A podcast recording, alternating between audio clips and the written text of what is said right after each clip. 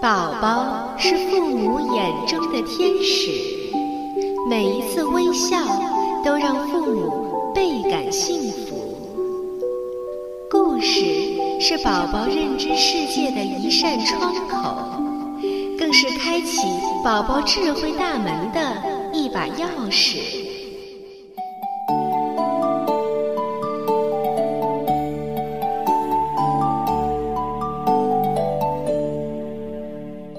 的家长和小朋友们，你们好！您现在正在收听到的是由多拉之声为您播出的《多拉妈妈讲故事》，我是主播多拉妈妈。接下来就让我们和爸爸妈妈一起走进故事的世界，共同打开这扇智慧之门吧。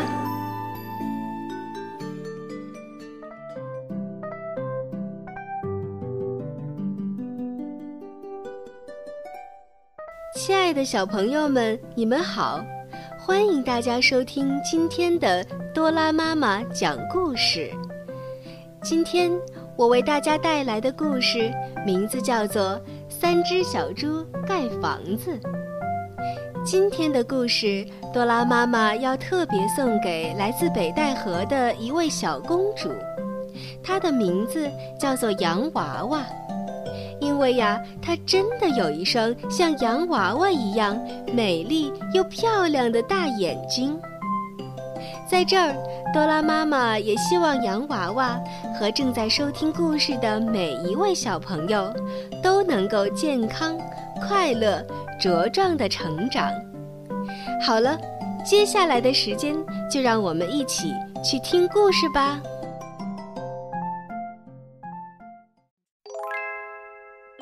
在一个遥远的山村里，住着一位猪妈妈和她的三只可爱的小猪。妈妈每天都很辛苦，而小猪们也一天天的长大了。可是，它们却什么事都不肯做。一天晚上吃过晚饭，猪妈妈把孩子们叫到面前，郑重其事地对他们说。孩子们，你们已经长大了，应该要独立生活了。等你们盖好自己的房子后，就搬出去住吧。可是三只小猪谁也不想搬出去住，更不想自己动手去盖房子。可是又一想，他们又不能不听妈妈的话，于是他们便开始琢磨着。盖什么样的房子？瞧，老大就开始先动手了。老大首先扛来许多稻草，选择了一片空地，在中间搭了一座简易的稻草屋，然后用草绳捆了捆，高兴地说：“哈哈，我有自己的房子喽！”老大乐得欢蹦乱跳。第二天，老大便搬进了自己的新家。老二和老三都好奇的前来参观。老二说：“老三呀，你看大哥的房子也太简陋了。我呢，一定要盖一座又漂亮又舒适的房子。”于是，老二便跑到山上砍下许多木头回来。锯成木板、木条，叮叮当当的敲个不停。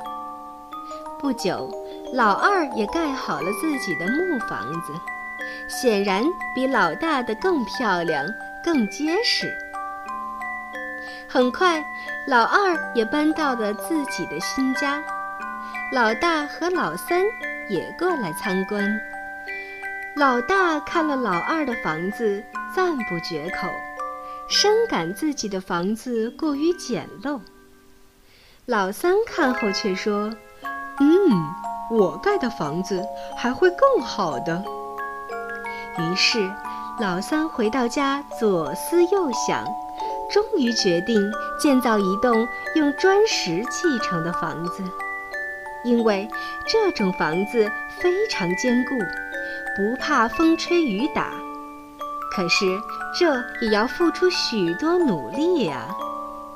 老三每天起早贪黑，一趟一趟地搬回一块又一块的石头，堆在一旁，再一块又一块地砌成一面面墙。哥哥们看到，在一旁取笑他：“哈哈，还还真有这样的傻瓜呀！只有傻瓜才会这么做呢。”可是小弟却毫不理会。仍然夜以继日地工作着。晚上，哥哥们都休息了，他却在还是不停地干着。就这样，整整过了三个月，老三的新房子终于盖好了，他好高兴呀！有一天，突然来了一只大野狼，老大惊慌地躲进了他的稻草屋。野狼嘿嘿地冷笑了两声，狠狠地吹了口气，把稻草屋一下就吹倒了。老大吓得只好撒腿就跑。老大径直朝二弟家跑去，边跑边喊：“二弟，二弟，快开门呀！救命啊！”二弟打开门一看，一只大野狼追了过来，赶紧让大哥进了屋。关好门，大野狼追到门前停了下来，心想：“哼，你们以为木头房子就能难住我吗？”他一下一下地向大门撞去，哗啦一声，木头房子被撞倒了。兄弟俩又拼命朝老三家跑去，气喘吁吁地告诉他所发生的一切。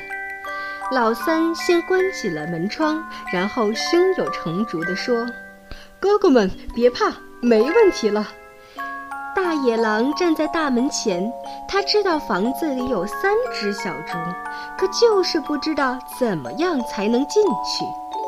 他只能重施旧计，对着房门呼呼地吹气，结果却无济于事。野狼有点着急了。他又用力去撞门，当的一声，野狼只觉得两眼直冒金星。再看看房子，纹丝不动。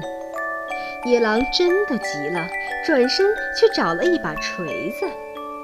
野狼憋足了劲儿，挥起大铁锤敲了下去，可没想到锤子把儿却断了，锤子反弹回来，正砸在大野狼的头上。哎呦，疼死我啦！大野狼叫着，他真的无计可施了。野狼只好满脸堆笑地请三只小猪一起去郊游，而三只小猪很聪明，也很团结。他们提前到郊外采摘了许多苹果。不久，野狼来了。三只小猪按计划迅速地爬到苹果树上。野狼迷惑不解地问：“你们，你们到树上干什么去了？”老三回答说：“嗯，我们在吃苹果呢。你要不要来一个呀？”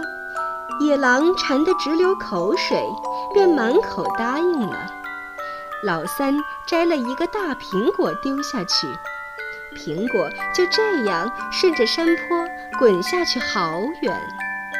野狼在后面拼命地追苹果，结果却越跑越远。三只小猪赶紧趁机跑回了家。野狼气急败坏地返回来，他绕着房子转了一圈，最后爬到房顶上。他想从烟囱溜进去。老三从窗口发现后，马上点起了火。于是，野狼掉进了火炉里，熏得够呛，整条尾巴都被烧焦了。它嚎叫着，夹着尾巴逃走了，再也不敢来找三只小猪的麻烦了。好了，今天的故事到这里就结束了。这个故事告诉我们，在生活中，无论做任何事情，都不能偷懒。一定要踏踏实实、扎扎实实地做好每一步。最后，多拉妈妈再把这只三只小猪的儿歌送给大家，让我们下一期节目再见吧。